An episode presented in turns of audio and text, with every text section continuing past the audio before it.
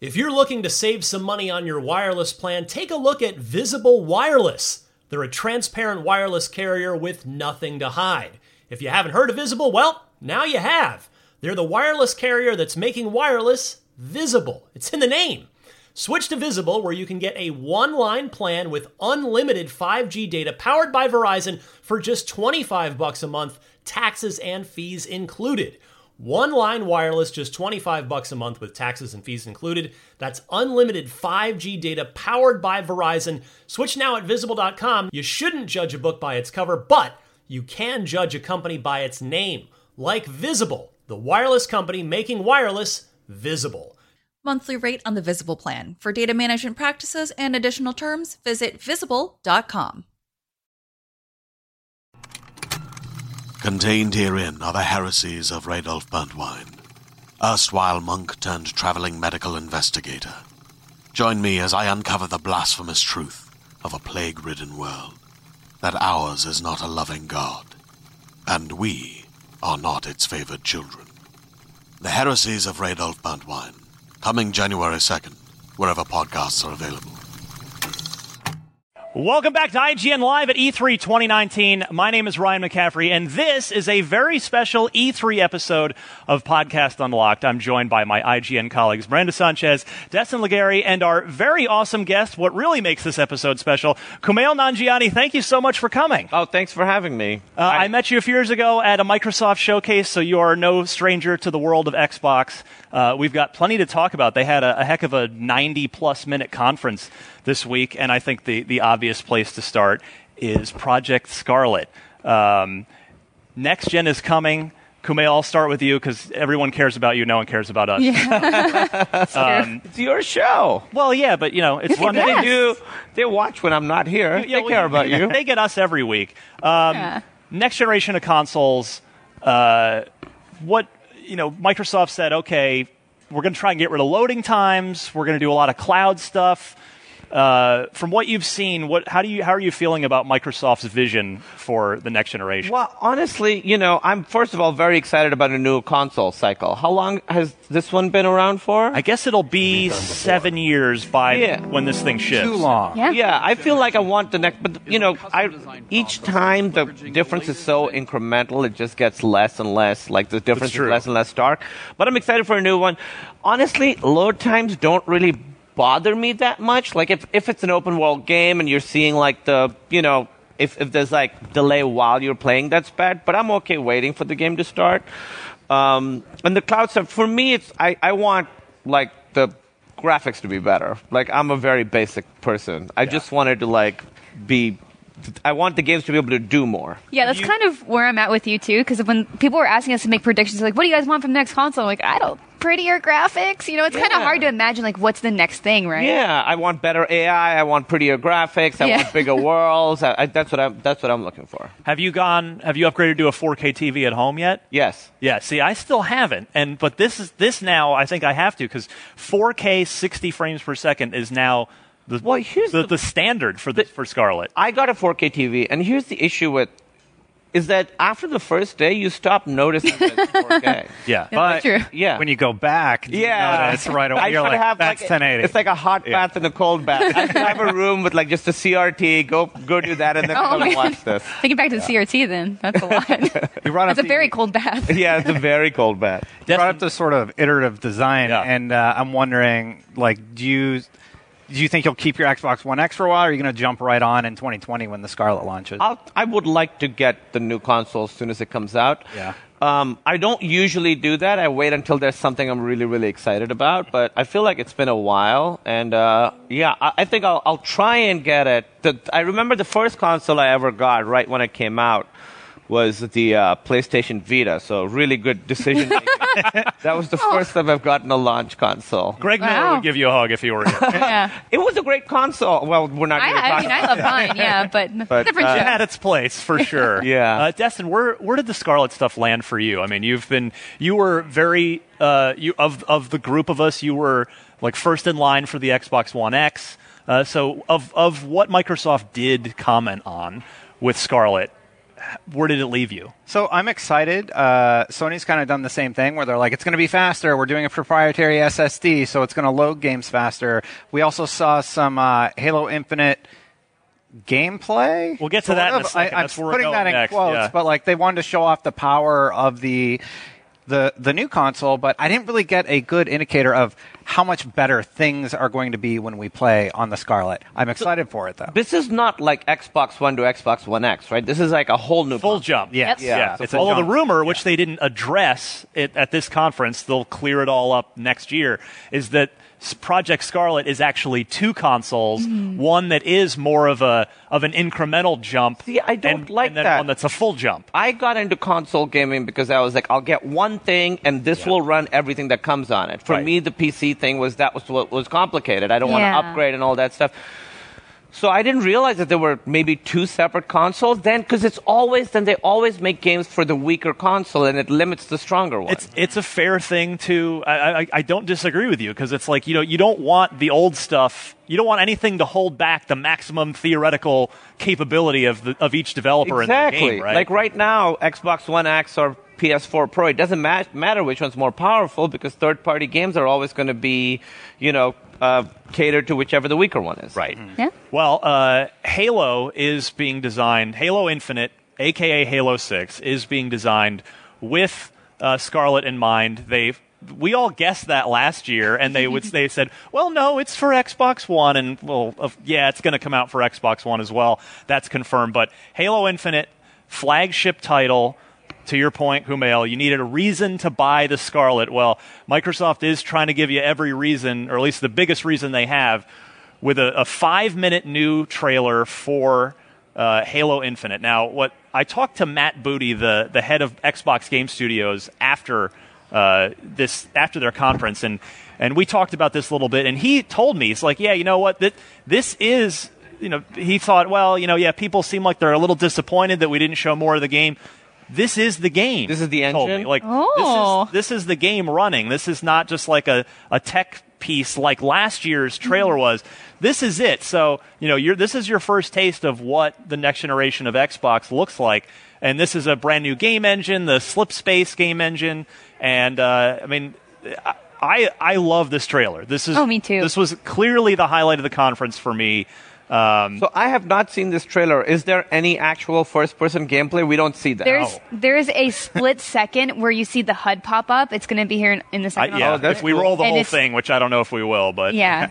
So like, it's not really gameplay, but you do see like the perspective that you might have potentially, unless it's just the cinematic. I actually feel bad. We're doing Kumail a huge disservice here. I know that he's seeing this. Good. You got to see it. What's your favorite Halo, Kumail, over the years? Have you been a Halo guy? I've played every single Halo. I love all of them. I would say it's sentimental, but when my wife and I first met, we beat Halo 2 together, split screen. I like you already. Yes. Nice. And so that for me is the special one. Yeah, Halo. It's also 2. The correct answer. Surprise. Yeah. Here you go. Yeah. Kumail, this part's for you. This where, yeah, he gets, oh, see, he gets now that does look powered like up, and so I mean, that's what the game's going to look like right there. So that gives you a great idea. But I would love it if the whole game was just me talking to this guy with a beard. No, we're just friends. There's no fighting, no covenant, no flood. Yeah, it's cool. So this character is actually stranded in space. He's missing his family and everything, and he delivers a really impactful monologue during this segment, right? Oh, wow. And as an actor, I'm kind of curious, does this sort of technology where it's really capturing the essence of actors exciting you for like additional avenues to, you know, practice your craft? It's very exciting. Two things to that. One, it's also a little scary because for movies, they'll be able to manipulate actors' performances and you won't be able to know. And I think, eventually we'll get to a place where we won't need actors. And I know that sounds crazy, but I think it's not that far away. Or you'll be dead and you'll just keep acting in movies anyway. Listen, that would be great.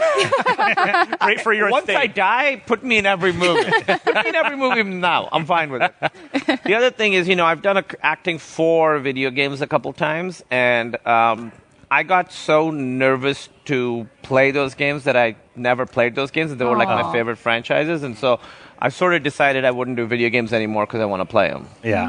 Yeah, I get that. Yeah, Miranda, you and I have been talking a lot since this about how good this trailer was. Well, so this is an echo right here of the Halo, the original Halo 2 trailer, where he jumps out into space. But Miranda, what was the moment for you when this trailer went from like, oh, Halo to Halo? It's when you see the Chief, of course, because I love the Chief so fiercely. So the wipe on the screen. Yeah, the wipe on the screen is like, oh, there he is. You need to save him. He's going to be fine. He's in his arm. He's fine. But the point that really just made me start freaking out was whenever the HUD kept, I actually screamed a little bit, and I kind of had to apologize to him. I'm like, sorry, guys, everything's fine. The Chief is breathing. He's doing good things. I mean, obviously, it's going to start the Chief. They've said that. But it's just so great to see him doing something in, like, you know, next gen. Like, this is what we're going to go play. And Halo's, like, my favorite thing from Xbox. So I want to see what they're going to bring to us. Yeah. I love the moment when he wipes the glass and you do see Chief. But the moment that really got me is when he walks out and all the cables, like, pop off of it. Because he's just like, no, we need to get to work now. Let's go. Yeah. And I really, really love that about the Chief. Very straightforward. We're on a mission. We need to go finish the fight. Yeah. All right. So probably the other biggest game at Microsoft's conference was Cyberpunk 2077.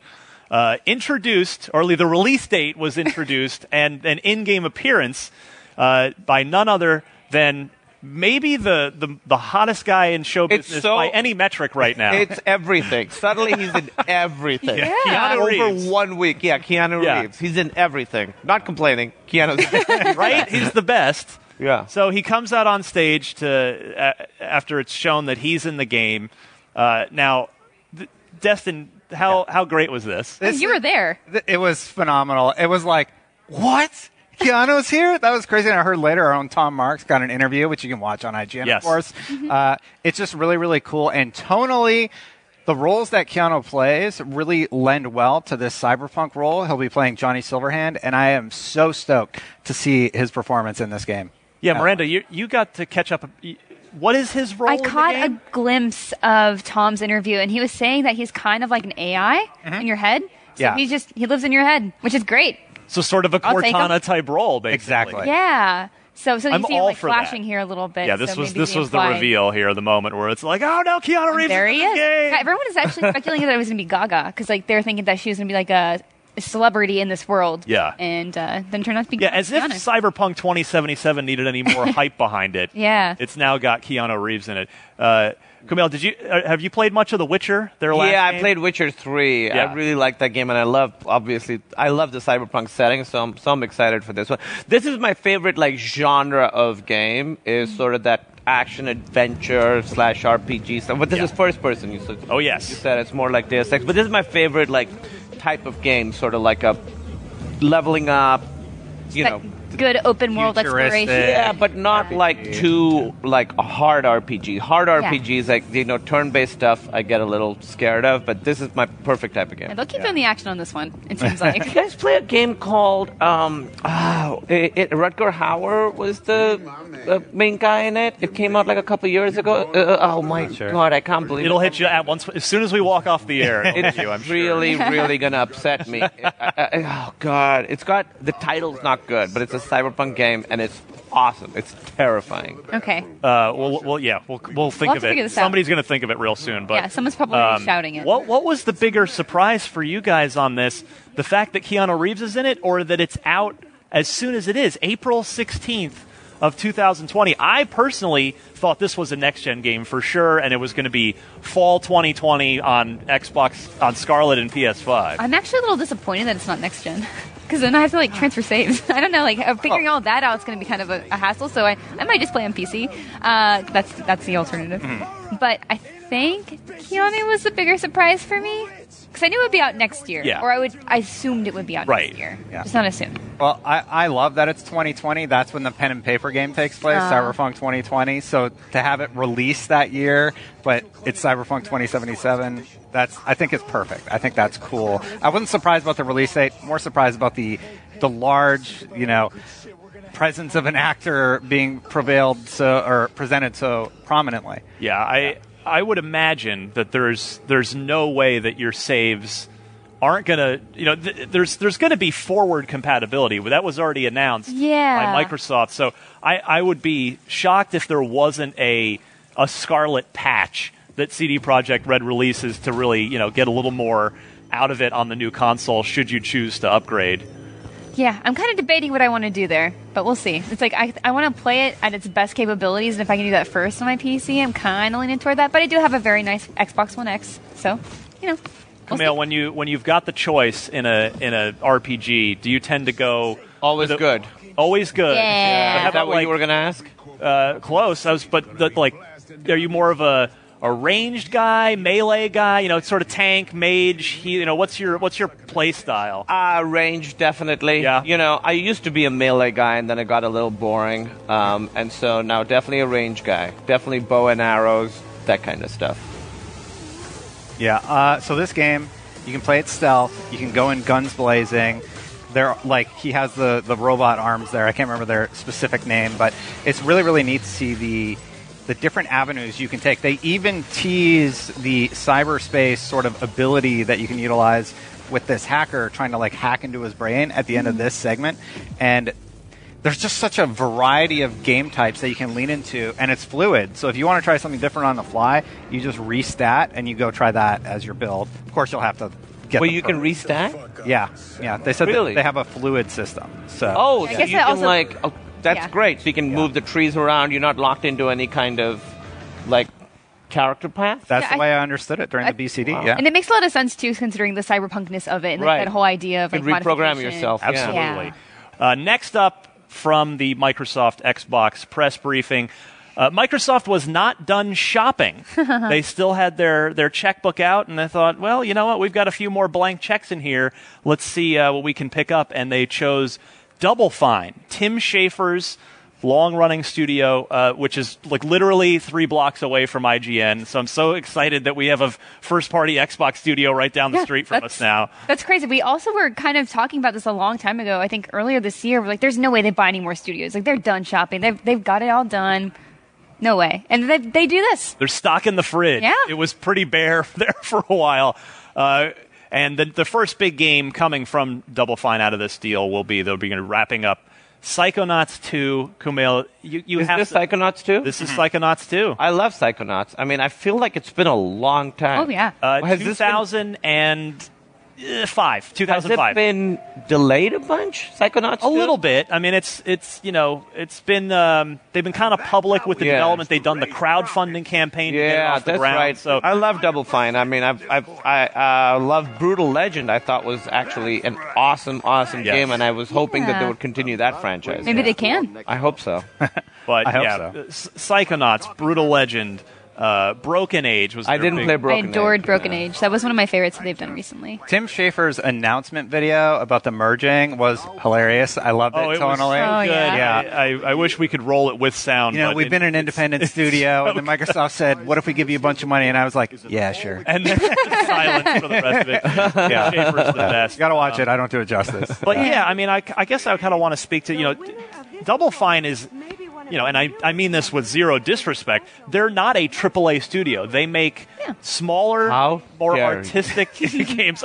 Don't hurt me, Tim. But more frequently. So I really look at what they're going to add to the Xbox family, and it's going to be they're going to just get more resources and including time and money to make their brilliant little creative visions that we just don't get enough of in the industry, I feel like. Yeah, I feel like the good thing is because with the rise of sort of independent gaming development, if you sort of go look at, Xbox or PS4, just the games that are there's some like weird stuff that you used to not have. It used to basically be AAA titles, and that was kind of it 10, 15 years ago, and now you're seeing these, as you said, more idiosyncratic visions. So, and I'm excited that, these guys are going to get to do more because sometimes those are limited by resources, you can see that they're kind of low budget. And I've spent enough time with Tim Schafer and just watched them enough that, Tim now won't have to spend his time, which he even said this in his more serious video, Destin. There were videos put out. Yeah. I didn't see that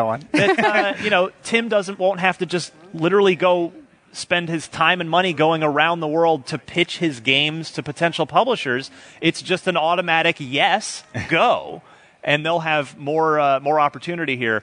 Now, have either of you seen Psychonauts 2 at the show yet? I have not. Not yet. So I'm the only one that's had the privilege. But I guess I can sum it up by saying, if you played the original Psychonauts, Kumail, I know you did, it just doesn't miss a beat. I mean, it is a modern day, looks better, obviously, plays just modern console, but it's the same weird, creative, psychic summer camp experience with Raz. All the same voice actors are back. Whoa, this looks so trippy. All right, yeah, this is awesome. You're inside the mind. What you're doing here is you're going inside the mind of a office worker, double agent, basically, and you're trying to. But the twist is he's actually turning the tables on you, and that's why things inside his own mind, which is why things are starting to go weird. And then everything turns, as we keep rolling this footage, to a dental theme. So there's all sorts of crazy teeth and teeth everywhere, and mouths and all sorts of. Oh yeah, that's stuff. A dentist now, I guess. Yeah. But yeah, I adore Double Fine. I could not be happier for them that they have. Now just secured their future for such a long time. Genuinely funny games are so rare and really hard to do. So what do you like about this game, Kumail? I liked that it was actually funny and very creative. Right. And there's nothing that looks like this. I do like sort of down the middle shooters and that kind of stuff, but this kind of game, there's just no competition for something like this. Yeah, it's odd how comedy is such a thriving genre. I mean, you're on an amazing comedy in Silicon Valley. Oh, thank you.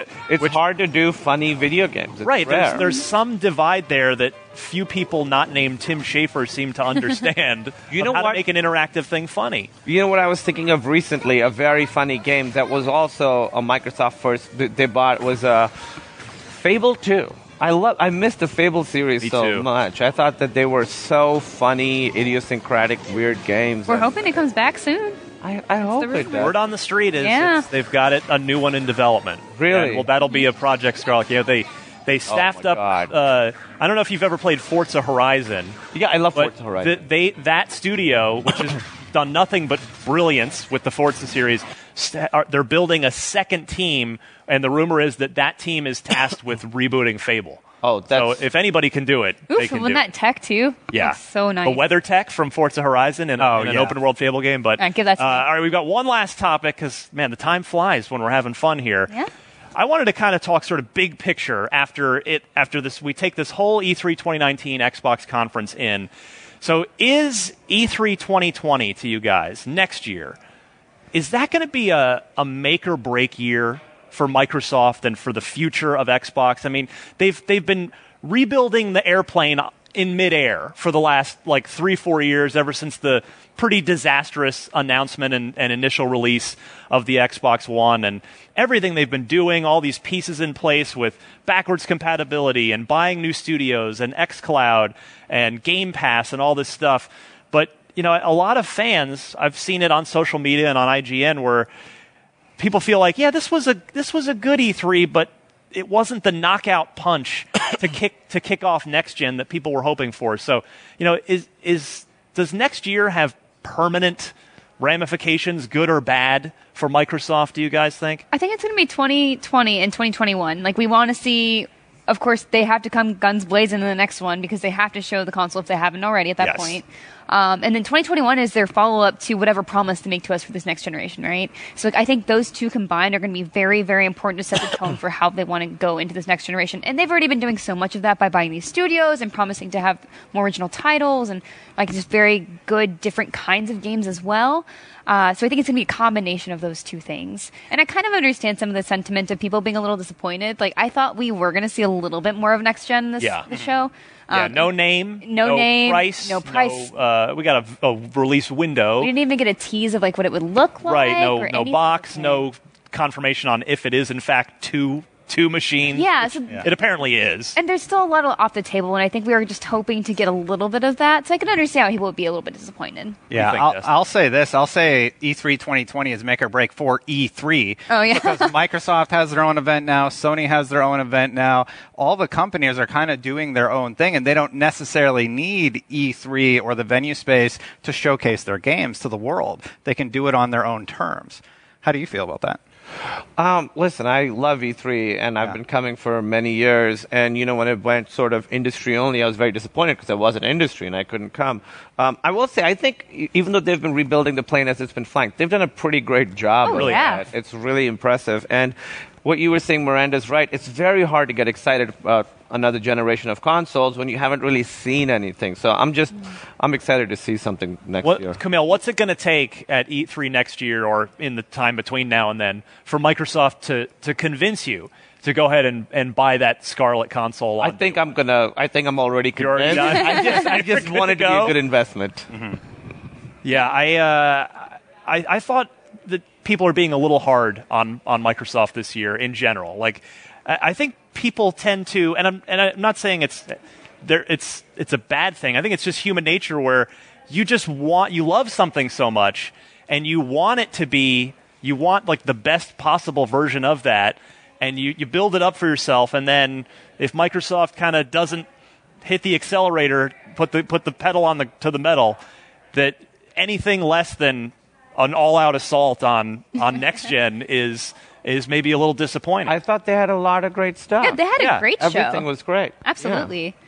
But I could, again, definitely see why people were disappointed in it, but I think hopefully if they take a step back and do look at everything, then you'll see, it was really great. Last year, their show was so phenomenal. It's probably one of the best Microsoft shows I've seen in recent memory. So this year, it was good, but it didn't hit that same bar. Yeah. And I think that's the only reason people are reacting the way they are about the conference. Kumail, of what you saw from Microsoft's conference, what was your favorite game? What stood out? Well, again, I'm always excited about a new Halo, you know? Yeah. So I love that world. For me, this is the music. I actually have the music. I listen to it all the time. I'm like all in on Halo. I love Gears too, but there's a new Gears coming out. We have a lot of information on that on our site right now. They'll play their new mode. So. And your site is... It's a little site called IGN.com. IGN.com. All right, I'll check it out. Well, thank you so much.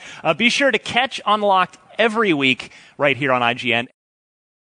Hey there, this is Justin Bartha. I made a funny new podcast, King of the Egg Cream. It has the greatest cast in the history of podcasts with actors like Louis Black. I'm torn by my feelings for two women. Bobby Cannavale. You can eat it, or if someone hits you, you can put it on your cut. Melanie Lynskey. I wonder what these marvelous things are that look just like boiled chicken feet. Jason Ritter. I can break things and pick locks and kill people. Michael Stuhlbarg. The whole point is to inspire people that they should make themselves better. Ari Grainer. No, don't whet its appetite. What are you, an idiot? Me, Justin Bartha. That's not just any egg cream, that's a Lemke's special. And all narrated by the hilarious Richard Kind. This is the story of Harry Dalowitz and how he rose from nothing to become New York's King of the Egg Cream. So if you like funny true stories, come listen to King of the Egg Cream, available wherever you get your podcasts.